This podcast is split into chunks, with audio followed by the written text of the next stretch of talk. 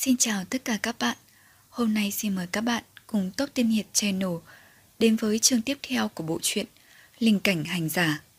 Để nghe trọn bộ tất cả các chương, các bạn có thể vào kênh rồi vào phần danh sách phát hay playlist. Các bạn hãy like và subscribe để đón nghe những bộ truyện mới nhất nhé. Chương 36 Thăm dò Đông Viện phần 3 Trương Nguyên Thanh đương nhiên sẽ không xoay người Hắn đứng ở tại chỗ không nhúc nhích Lặng lẽ kéo ra áo khoác Kéo túi jacket Lấy ra gương đồng đau Chậm rãi nâng lên Tới vị trí cao hơn bả vai. Gương đồng thau mang cảnh tượng phía sau soi không quá rõ ràng ở trong gương Trong giếng cổ Chui ra một cô gái áo trắng Tóc tai bù rủ Trên mặt của cô không có ngũ quan Đang lấy khuôn mặt thịt trắng bạch kia Nhìn chăm chú vào Chu Nguyên Thành. Địch, cả nhà mày Trương Nguyên Thành sắc mặt trắng bệch Cắm đầu chạy về phía trước. Trương Nguyên Thành, Trương Nguyên Thành Thanh âm đó kêu gọi từng lần Vội vàng kêu gọi Nhưng chỉ có thể bất đắc dĩ Nhìn hắn càng đi càng xa. Rất nhanh Trương Nguyên Thành vòng qua núi giả Tới chỗ sâu trong vườn. Nơi này có một căn nhà lớn Nóc nhà hình chữ nhất Tảng đá đắp nền Đất vàng xây thành thân tường. Nhà bên này so với tứ hợp viện càng thêm cũ nát, mái ngói nóc nhà thưa thớt, rất nhiều lỗ thủng. Trong tư liệu, vị thần dạ du kia cũng từng tới nơi này. Hắn chỉ nói đừng quay đầu, nhưng chưa nói không thể trở về. Nữ quỷ trong giếng kêu gọi, có lẽ chỉ nhằm vào người quay đầu. Nếu như vậy, ta đợi lát nữa quay về, hẳn là sẽ không gặp nguy hiểm.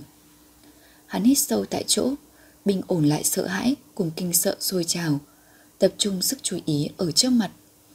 Thăm dò trước một phen căn nhà này. Căn nhà này tổng cộng có ba cánh cửa, đại biểu cho ba gian phòng.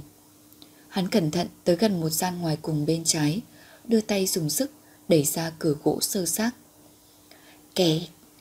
Trong tiếng cửa gỗ mở ra, Trương Nguyên Thanh vội vàng lui về phía sau, bày ra tư thái đề phòng. Sau một lúc lâu, không có việc gì xảy ra. Đánh bạo vào nhà, ánh trăng từ nóc nhà rách nát chiếu vào. Hắn cố gắng mở to mắt để con người tận khả năng thu nạp ánh sáng. Nơi này là nhà bếp kiêm phòng ăn, có hai cái bếp đất xây bằng gạch xanh, nồi niêu song chảo lu nước, tủ bát các thứ đã sớm mục nát tích bụi.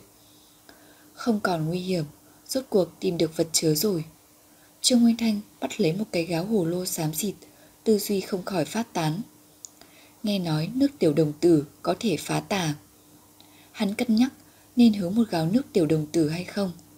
Sau khi cẩn thận tự hỏi, bất đắc dĩ bỏ qua ý tưởng này. Tuy chưa từng kết giao nữ hải tử, nhưng Trương Nguyên Thành cảm thấy mình hẳn không thể tính là đồng tử. Tao quá dung túng chúng mày rồi, cho chúng mày một lần nữa, rồi lại một lần cơ hội làm màu. Hắn cúi đầu chăm chú nhìn hai tay, đau đớn vô cùng. Sau khi trải qua một phen thăm dò, xác nhận căn nhà lớn này là nhà bếp cùng phòng ăn kết hợp. Không có bất cứ đặc thù nào, cũng không có nguy hiểm. Trương Nguyên Thanh cầm một cây dao làm bếp, loang lổ vết gì, một cây gậy gỗ, đi ra khỏi phòng. Ánh mắt ném về phía căn nhà lớn hình chữ nhật cuối cùng. Khác với nhà bếp kiêm làm phòng ăn, căn nhà này có bốn cánh cửa, ngăn thành bốn phòng.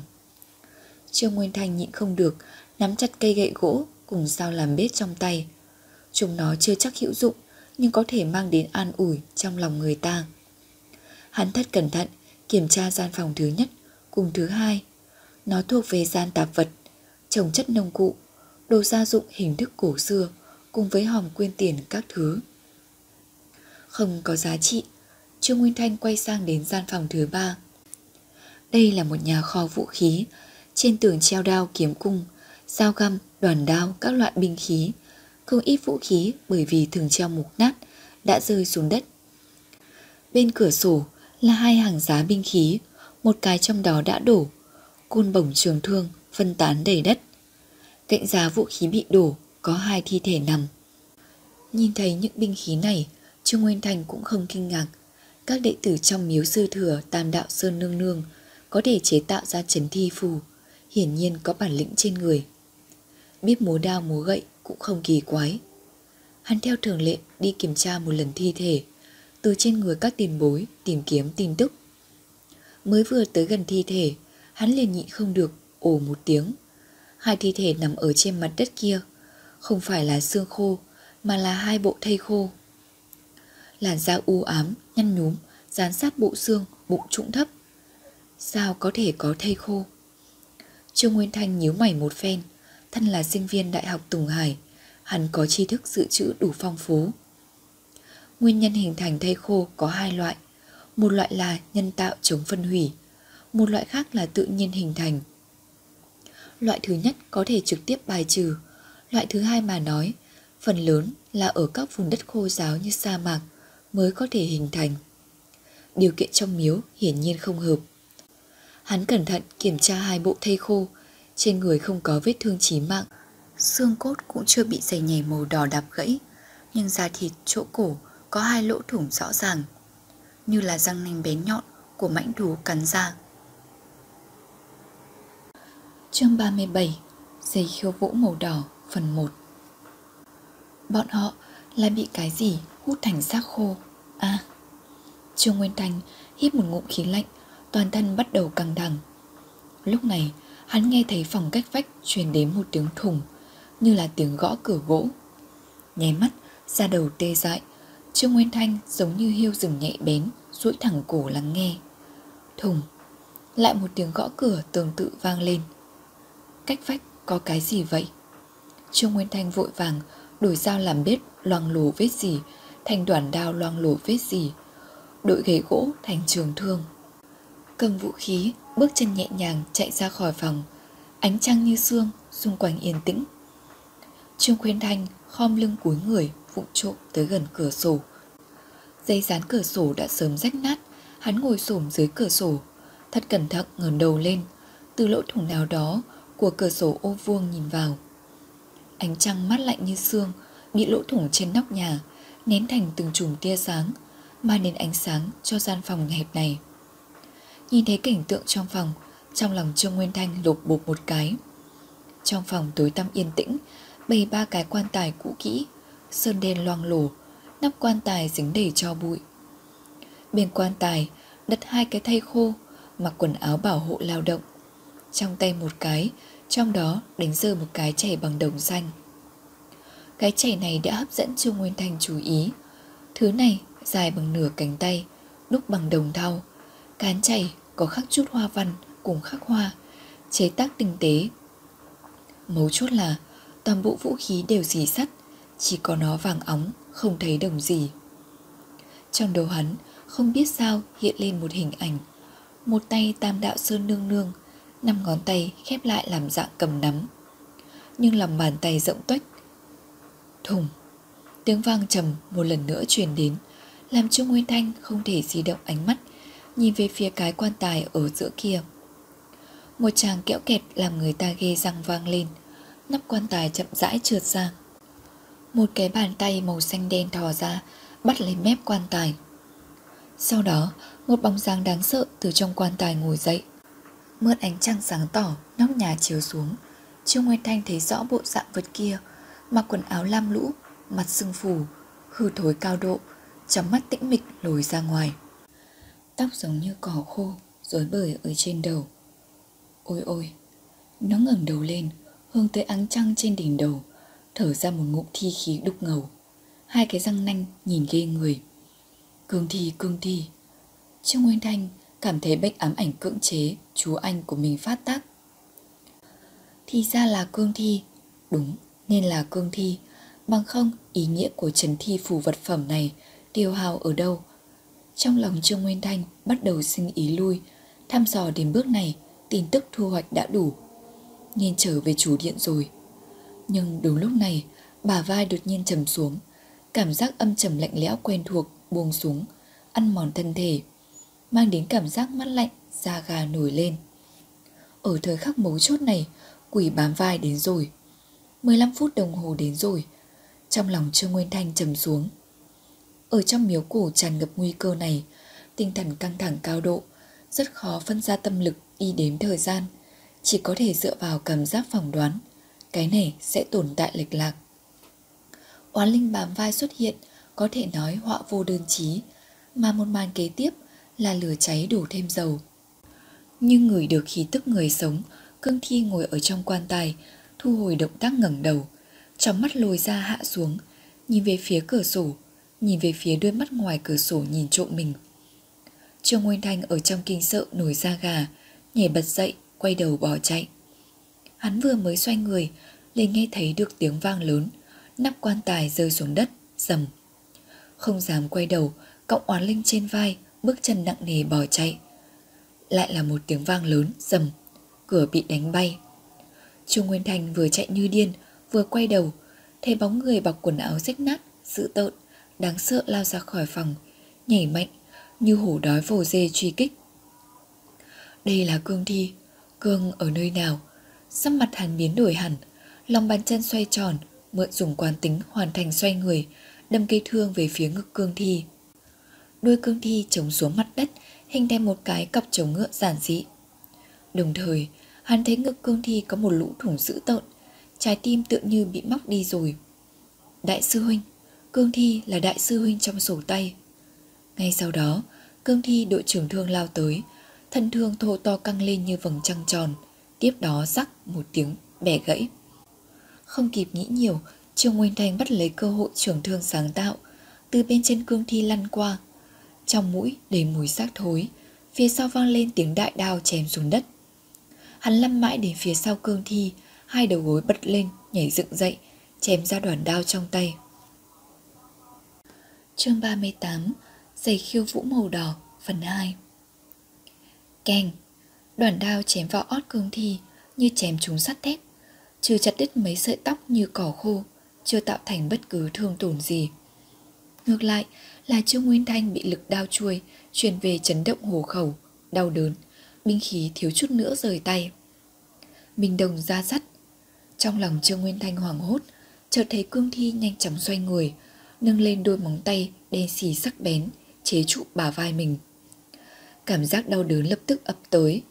Móng tay đen xì sắc bén đâm rách ra hắn, máu tươi đỏ sẫm nhuộm đỏ bên ngoài. Mùi máu tươi kích thích đến nó, ở sâu trong tròng mắt lồi, trào lên hào quang màu đỏ tươi. Cương thi nhây răng nanh, phun ra khí thể tanh tưởi cất chứa, hung hăng cắn về phía Trương Nguyên Thanh. Hiệu quả tịnh hóa của ánh nến còn lại, hắn bởi vì chưa sợ hãi đánh mất lý trí, ý niệm khẽ động, ô vật phẩm màu lam hiện lên, trong tay hắn có thêm một lá bùa. Bịch bịch bịch, một khắc trước cương thi còn hung tàn bạo ngược, thấy lá bùa này, thế mà liên tục lui về phía sau như tránh rắn rết. Có hiệu quả, nó sợ ta, nó có trí tuệ nhất định. Trương Nguyên Thành cố nén đau đớn ở miệng vết thương hai cánh tay, cơ bắp căng lên, nhìn chằm chằm cương thi. Vài vác oán linh, từng bước một thong thả lui về phía sau. Hắn vừa lui, vừa cầu nguyện nữ quỷ trong giếng, Đừng thò đầu thêm phiền. Trong quá trình này, Trong cổ họng thối giữa của cương thi, Phát ra tiếng gầm nhẹ dọa người. Ánh mắt màu đỏ tươi Nhìn chằm chằm Châu Nguyên Thanh. Rất may mắn, Không biết là bởi cương thi Hay là Châu Nguyên Thanh đi ngược, Nữ quỷ trong giếng chưa xuất hiện. Trương Nguyên Thanh rời khỏi đông viện, Trở về tứ hợp viện. Một bước cũng không dám dừng lại Nghiêng ngả lảo đảo chạy về phía chủ điện. Ở lúc tới gần mái hiên cong của chủ điện, bên tai vang lên tiếng kêu thảm thiết, hư ảo thê lương. Bả vai chợt nhẹ, toàn bộ hiệu quả xấu tiêu tán. Hồng hộc. Trong chủ điện, Trương Nguyên Thanh dựa vào cửa ô vuông, thở dốc không dừng, đi đứng không khống chế được vấp váp. Một nửa cái này là xuất phát từ sợ hãi, một nửa là phản ứng sinh lý sau khi adrenaline rút đi. Hắn sau khi nghỉ ngơi vài phút, adrenaline rút lui, vết thương ở cánh tay bắt đầu đau, nhe răng trợn mắt, cởi áo khoác cùng áo thun. Chỉ thấy hai cánh tay bị cào be bét máu thịt, máu tươi chảy ra trong màu đỏ có màu đen. Rõ ràng dễ thấy, trong móng tay cương thi ẩn chứa kịch độc. Tình huống lập tức trở nên không ổn. Nơi này không có nước khử trùng, không có tiêm uốn ván. Tốc độ thi độc phát tác nhanh hay không? ta sẽ không trúng độc bỏ mình chứ. Trong đầu Trương Nguyên Thanh hiện lên một chuỗi suy nghĩ, kinh ngạc phát hiện mình thế mà không sợ hãi gì. Sau đó lại phát hiện cái đó không quan hệ với hắn, là ngọn nến cho dũng khí. Hắn đắm chìm trong ánh nến, cảm xúc dần dần được an ủi. Ta bây giờ đã trúng thi độc, càng thêm không thể kéo dài nữa, trực tiếp áp dụng phương án thứ hai đi. Trước khi tiến vào linh cảnh, Trương Nguyên Thanh chế định cho mình hai phương án.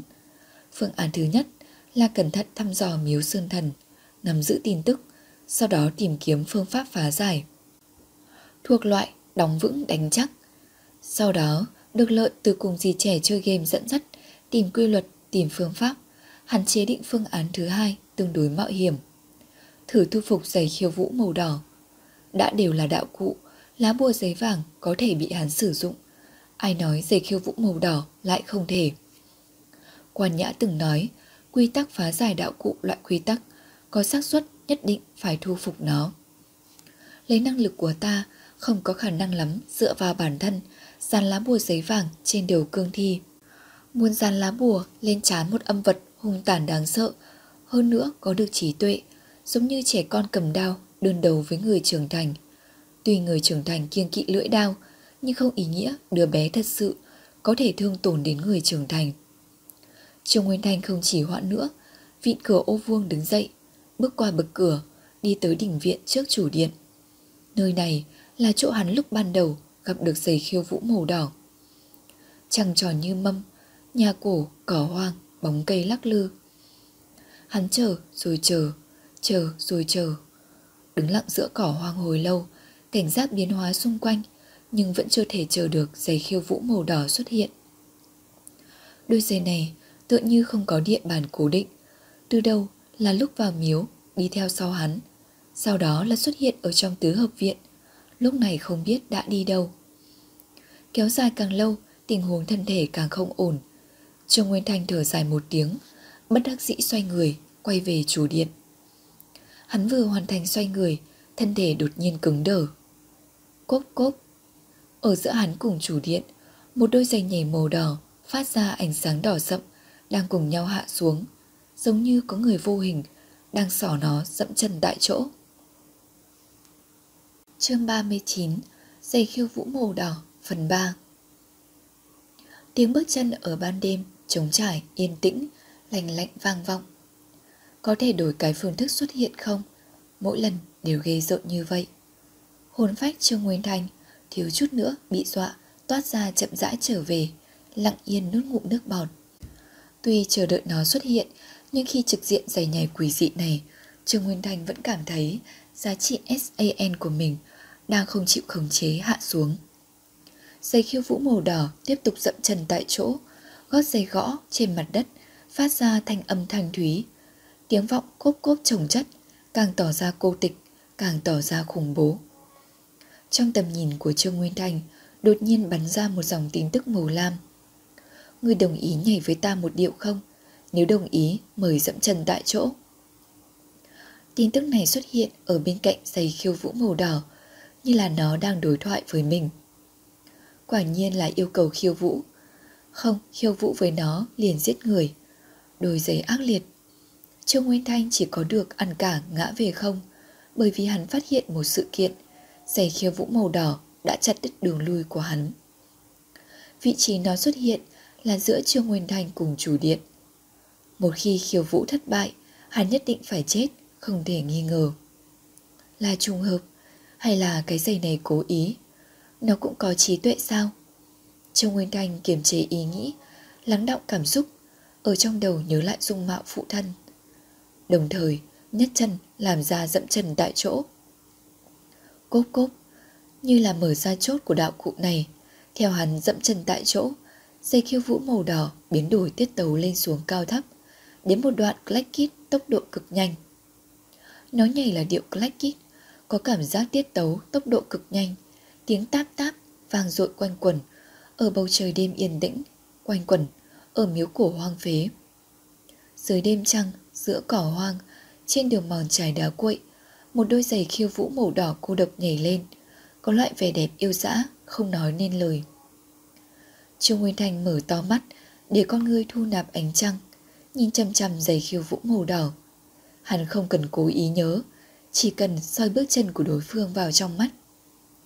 Đồng thời, trái tim hắn dường như động cơ quá tải, nhanh chóng nhảy lên, bên tai tràn đầy tạp âm ồn ào, trong đầu hiện lên vô số hình ảnh vỡ nát.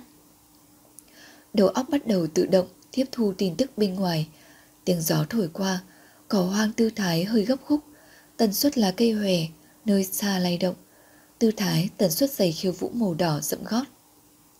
Đầu óc tiếp thu được tin tức nhanh chóng phân tích, ghi nhớ. Vài phút sau, giày khiêu vũ màu đỏ hài lòng dừng lại, chân trái vắt ra sau, kiễng mũi chân. Tư thế này nhìn rất quái lạ, nhưng nếu có người sò nó, chính là lễ tiết gấp khúc đầu gối tiêu chuẩn. Còn rất có lễ phép, Trương Nguyên Thanh trong xoang mũi chảy ra máu tươi nói thầm một tiếng. Sau đó, thấy phía trên giày khiêu vũ màu đỏ hiện lên một câu. Tới người rồi. Trong vài phút, nó nhảy mấy trăm tiết tấu. Hơn nữa, bộ pháp đều không giống nhau. Cái này đã vượt qua năng lực ghi nhớ nhanh của người thường. Trương Nguyên Thanh lấy lại bình tĩnh, từ trong túi lấy ra viên thuốc nhỏ ngậm ở trong miệng. Tiếp theo, đầu óc hắn lâm vào một loại trạng thái kỳ diệu. Hình ảnh trong vài phút qua phát lại từng cảnh. Cốp cốp cốp cốp. Hắn lấy tốc độ thong thả, tư thái rất dẹo, nhảy vài cái tiết tấu. Sau đó cẩn thận đánh giá giày khiêu vũ màu đỏ. Nếu tiêu chuẩn của đối phương là giống như đúc, vậy cho dù hắn có thể ghi nhớ toàn bộ tiết tấu cùng động tác, cũng không có khả năng hoàn thành nhiệm vụ. Thấy nó chưa có gì khác thường, Trương Nguyên Thành như chút được gánh nặng, hết sức chăm chú, bắt đầu nhảy. Dậm gót, xoay người, bật lên biên độ nhỏ, hai chân giao nhau. Hắn nhảy rất chậm, tư thế rất sẹo khó coi, so sánh với động tác nước chảy mây trôi của giấy khiêu vũ màu đỏ, quả thực không nỡ nhìn. Nhưng nhảy tiết tấu chậm, có thể cam đoan không xảy ra sai lầm. 7-8 phút sau, Trương Nguyên Thanh phục nguyên lại toàn bộ bước nhảy của giấy khiêu vũ màu đỏ, thở hồn hển dừng lại. Trong xoang mũi của hắn tràn đầy chất lỏng ấm áp, theo môi cầm chảy xuống, như không để ý đi lau, nhìn chằm chằm giày khiêu vũ màu đỏ. Còn có thể sống đi ra khỏi linh cảnh hay không, có thể thuận lợi hoàn thành thí luyện hay không. Chỉ xem bây giờ. Kỹ năng nhảy của ngài tệ trước sau như một, dây khiêu vũ màu đỏ bắn ra một tin tức như vậy. Sau đó, nó hóa thành ánh sáng đỏ sậm, tiêu tán ở trong bóng đêm. Ngay sau đó, Trương Nguyên Thanh nghe thấy trong đầu vang lên giọng nói lạnh như băng. Tinh, người làm bạn giày khiêu vũ màu đỏ hoàn thành một điệu nhảy. Chúc mừng ngài được giày khiêu vũ màu đỏ thưởng thức. Nhưng bởi vì bản lĩnh nhảy của ngươi quá mức kém cỏi, giày khiêu vũ màu đỏ chỉ thưởng thức ngươi nửa giờ. Chúc ngài may mắn. Chương 40 Nơi chưa từng thăm dò, Phần 1 Trương Nguyên Thành như hư thoát gục dưới đất, Sắc mặt trắng bệch, Đầu óc co rút đau đớn từng trận. Nửa phút sau, bệnh trạng giảm bớt, Hắn sắc mặt trắng bệch ngồi dậy, Sốt ruột không chờ, Mở ra ô vật phẩm. Trong ô vuông thứ hai Có một đôi giày khiêu vũ màu đỏ Mới tinh nằm đó. Chăm chú nhìn giày khiêu vũ vài giây, Tin tức vật phẩm tự động hiện lên. Tên, giày khiêu vũ màu đỏ, loại hình, giày, công năng, truy tung đuổi giết. Giới thiệu, chủ nhân trước đây của nó là công chúa vương quốc nào đó phương Tây. Công chúa thiên sinh lệ chất, giỏi vũ đạo, đàn ông của vương quốc ngả nghiêng vì nàng. Nhưng mẹ kế ác độc, ghen tị tài hoa và vẻ đẹp của nàng, nhốt nàng trên tháp cao. Công chúa cô độc, ở trong ánh trăng thê lương lạnh lẽo, nhảy một mình, cuối cùng chết đi. Đôi giày khiêu vũ màu đỏ này kế thừa trí nguyện của nàng, bắt đầu lưu lạc, cùng vĩnh viễn không ngừng nghỉ, nhảy một mình. Ghi chú một, hình thái sử dụng một, hướng mục tiêu chỉ định ném ra giày khiêu vũ màu đỏ, cũng có thể thông qua máu tươi, da tóc, các tế bào của mục tiêu, làm môi giới để tập trung mục tiêu. Nó sẽ tiến hành đuổi giết không ngừng nghỉ đối với mục tiêu. Trong quá trình đuổi giết, bỏ qua mọi trở ngại phương diện vật lý, không thể chạy thoát, không thể phá hư, thẳng đến khi mục tiêu chết hoặc cùng nó nhảy xong một điệu nhảy, chủng loại nhảy không giới hạn. Hình thái sử dụng 2, đi giày khiêu vũ màu đỏ, có thể gia tăng độ nhanh nhẹn, đề cao năng lực né tránh, chạy bất chấp địa hình, không cần chi trả thể lực. Người duy nhất cần phải chú ý là mỗi lần chỉ có thể đi 5 phút đồng hồ, vượt qua thời gian này dây khiêu vũ màu đỏ sẽ vĩnh viễn không thể cởi. Người sẽ cùng nó chạy mãi, thẳng đến khi sinh mệnh kết thúc hoặc là chặt hai chân đi. Khi chú hai không khiêu vũ với ta, giết hết. Làm món thần khí, Trương Nguyên Thanh xem xong giới thiệu thuộc tính đạo cụ, hưng phấn không thôi. Đây là đạo cụ loại quy tắc, quả thực cường đại đến thái quá. Trước đó, lá bùa giấy vàng cùng ngọn nến, giới thiệu vật phẩm tương đối đơn giản, ngắn ngủi vài câu, mà tin tức vật phẩm của đôi giày khiêu vũ màu đỏ này cả một đoạn dài. Chỉ từ một điểm này có thể nhìn ra giày khiêu vũ màu đỏ độc đáo. Đáng tiếc, chỉ thưởng thức ta một giờ. Trương Nguyên Thanh chú ý tới đếm ngược bên cạnh ô vật phẩm, trong lòng tiếc hận một phen. Thần khí như vậy, nếu có thể thuộc về hắn, mặc kệ là trong hiện thực hay là tương lai tiến vào linh cảnh khác, đều có thể tạo được tác dụng thật lớn. Trương Nguyên thành một lần nữa quay về chủ điện, đắm chìm trong ánh nến, bình ổn cơn đau đớn bệnh cũ tái phát, thuận tiện cho mình một lần tịnh hóa. Dựa theo thời gian suy tính, oán linh sẽ ở trong một hai phút cuốn lấy hắn. Lúc này khẳng định không thích hợp tiến vào đông viện, trực diện cương thi. Nghỉ ngơi 4-5 phút đồng hồ, trạng thái thân thể lại càng lúc càng không ổn. Trong đau đầu kèm thêm một chút mê muội. Hắn biết là thi độc dần dần ăn mòn thân thể, bước đầu hiện ra bệnh trạng. Anh nến của chủ điện tựa như không thể tịnh hóa độc tố trong thân thể. Không thể kéo dài nữa. Hắn cần thừa dịp thời hạn nửa giờ sử dụng giày khiêu vũ màu đỏ, tốc chiến tốc thắng, một hơi vượt qua phó bản.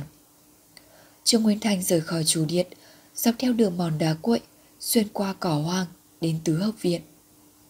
Đứng lặng ở trong sân cỏ hoang phập phồng, mở ra ô vật phẩm, triệu hồi giày khiêu vũ màu đỏ. Hai luồng ánh sáng yếu ớt màu đỏ sậm, linh động chạy ở trong bóng đêm, hóa thành một đôi giày khiêu vũ mới tinh. Lựa chọn hình thái thứ hai. Trương Nguyên Thanh đọc thầm một tiếng.